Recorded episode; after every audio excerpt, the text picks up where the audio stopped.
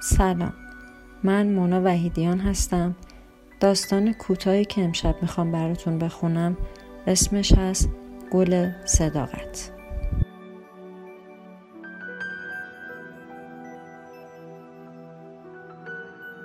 حدود 250 سال پیش از میلاد در چین باستان شاهزاده ای تصمیم به ازدواج گرفت. با مردی خردمند مشورت کرد و تصمیم گرفت تمام دختران جوان منطقه را دعوت کند تا از میان آنها دختری سزاوار را انتخاب کند. وقتی خدمتکار پیر قصر ماجرا را شنید به شدت غمگین شد چون دختر او مخفیانه عاشق شاهزاده بود. دخترش گفت من هم به آن مهمانی خواهم رفت.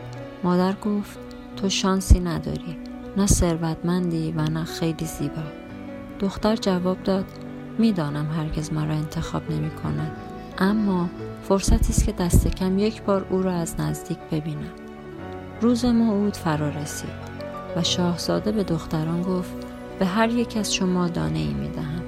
کسی که بتواند در عرض شش ماه زیباترین گل را برای من بیاورد ملکه آینده چین می شود.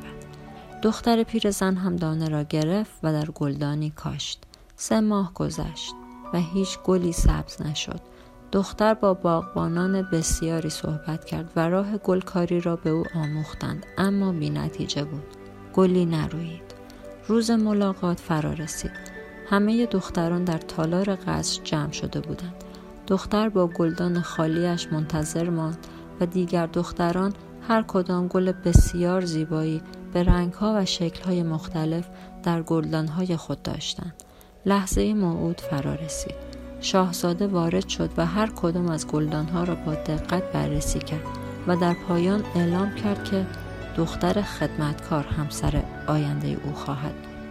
همه اعتراض کردند که چطور چنین چیزی ممکن است. شاهزاده کسی را انتخاب کرده که در گلدانش هیچ گلی سبز نشده. شاهزاده توضیح داد این دختر تنها کسی است که گلی را به ثمر رسانده که او را سزاوار همسری امپراتور می کند. گل صداقت همه دانه هایی که به شما دادم عقیم بودند. امکان نداشت گلی از آنها سبز شود.